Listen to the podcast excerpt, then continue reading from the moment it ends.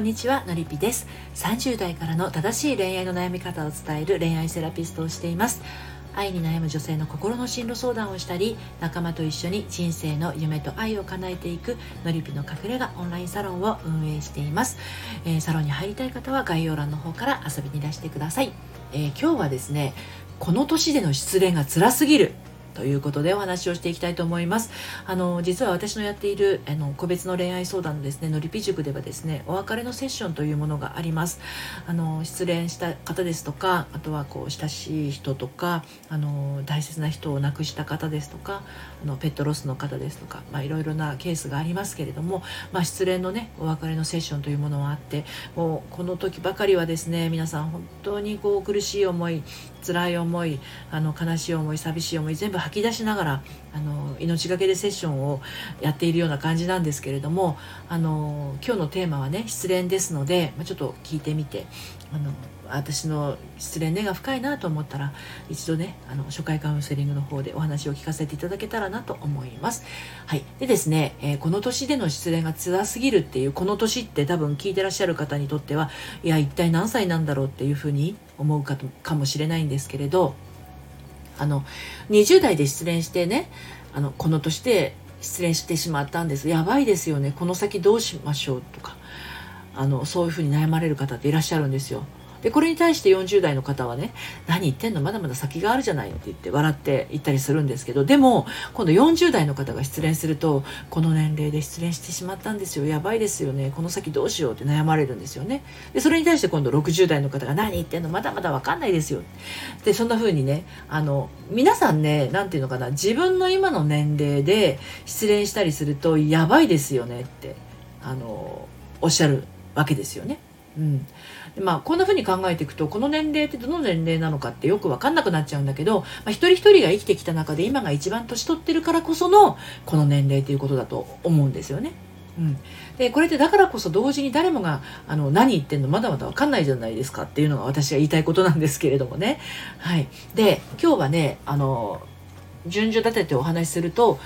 3つあってこの年齢だからこそ意味がある別れそれからあの時が過去になるそんな思い。そしてその年齢だからこそ乗り越えられる痛み。この3つについてお話をしていこうと思っています。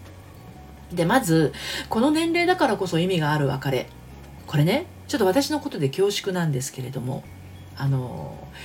私のことで、あの、本当あれなんですけどね、最初の結婚はね、28歳の時なんですね。で、相手は同い年の人でした。同じ28歳ということですね。でそして今、53歳の時に再婚した旦那さんと暮らしていますけれど、あのうちの旦那さんはですね、8歳年下なんですよ。学年発行下です。はい。で、私思うんですけど、あの、私が恋愛でこじらせてた20代の頃、21から27ぐらいまでの頃、あの、私の運命の人ってどこにいるのってね、めっちゃ焦ってたんですよね。なんかね、暗闇の中に放り出されたような気持ちって言ったらいいんでしょうかね。そういうこと結構あったんですよ。21歳の時に3年付き合った彼に振られた時も23歳の時に遠距離恋愛が終わった時も24歳の時に婚約破棄した時も25歳でお見合いした時も27歳ではっきりしない彼と付き合った時も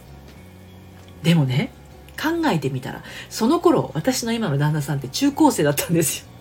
これ出会わないですよねその当時うん、出会ったとしてもすぐに恋愛とか結婚に至る可能性は極めて低いですで旦那さんと知り合った時私は40代で彼は30代だったんですけど、まあ、それならまあ大人としてのコミュニケーションも取れると。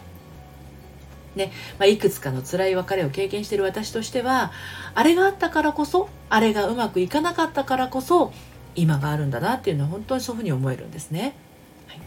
であの時が過去になるそんな思いということについてなんですが、まあ、人生っていうのは前にしか進まなくて。ということは時も時間もね前にしか進まないわけですよ。ね。えー、そのゴールは果たしてどこかって言ったら一人一人の人生の終わりの瞬間です。別れというものはどんな時でも辛くて苦しくて悲しくて怖いもんですよね。失恋とかね離婚とかね。そして腹が立つ時もあれば憎しみが生まれることもあります、ですがその気持ちですら瞬時に過去のものになっていくんですよ。であの私のそのねのりぴ塾のセッションでお別れのセラピーというのがあるんですけれど、まあ、今年に入ってからねこのお別れのセラピーを受けて傷ついた心や思いと本当に真剣に向き合ってそして自分を癒して巣立っていった塾生が何人もいらっしゃるんですね。で確かに別れは辛いものです。でもその時に感じるべき感情が感じられないままでいるといつまでたってもその場所から気持ちが動いてくれないんですよね。時は過ぎて今はもうあの過去には戻れないのにもかかわらず心だけはあの場所になんかこううずくまってたた佇んでいるような感じですよね。うん、あのー、終わったことだと受け入れたくない。現実を認めたくない気持ち。それから私が悪かったのかもっていう自分を責める気持ち。なんで私を受け入れてくれなかったのっていう相手を責める気持ち。もう彼はいないんだっていう寂しい気持ち。週末は一人ぼっちなんだっていう悲しい気持ち。もう会いたい時に会えないんだっていう苦しい気持ち、まあ、そういう思いがね秒単位で入れ替わってあなたの心を揺さぶったり落としたり。そんな風にしてないでしょうか。でもそれらはみんな過去の出来事であり過去の思いなんですね。それを今も取り出して眺めてもう一度気持ちを痛めてるということなんですよ。こういう場合はお別れのセラピーをすると気持ちの方がだんだん軽くなっていくということなんですね。でその年齢だからこそ乗り越えられる痛みについてお話をしますとですねあの人間の試練っていうのは必ずその人が乗り越えられるものが与えられると言いますよね。よく聞くと思うんですよね。とするならばあなたのその痛みはあなた自身の力で必ず乗り越えられるはずなんですね。でお別れのセラピーもこれ私が癒してるのではなくてあの乗り火熟成が自分の中にある自分が癒す力を持っていてあの癒されて巣立っていくような形になりますのであの自分の中に全部あるんですよ。答えも力もね。ただねあの無理やり立ち上がろうとしたりもう本当に今傷んでるのに痛みをないことにするのはおすすめできないんですね。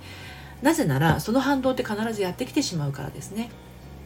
今のあなたの年齢考え方価値観そういったものをかたどってきたのは今まであなたが生きてきた歴史の中で作られました。でそして今回の恋愛や結婚だけでなくもしかするとね今までも同じようなパターンで苦しんだり悲しんだりすることがあったならそれははっきりした原因や理由があるはずなんですね。でもしそのことに気づかずこの後誰かと恋愛したとしたらまた同じようなパターンで苦しんでしまう可能性だってあります。これあの別れた原因を追求せよっていうことではなくって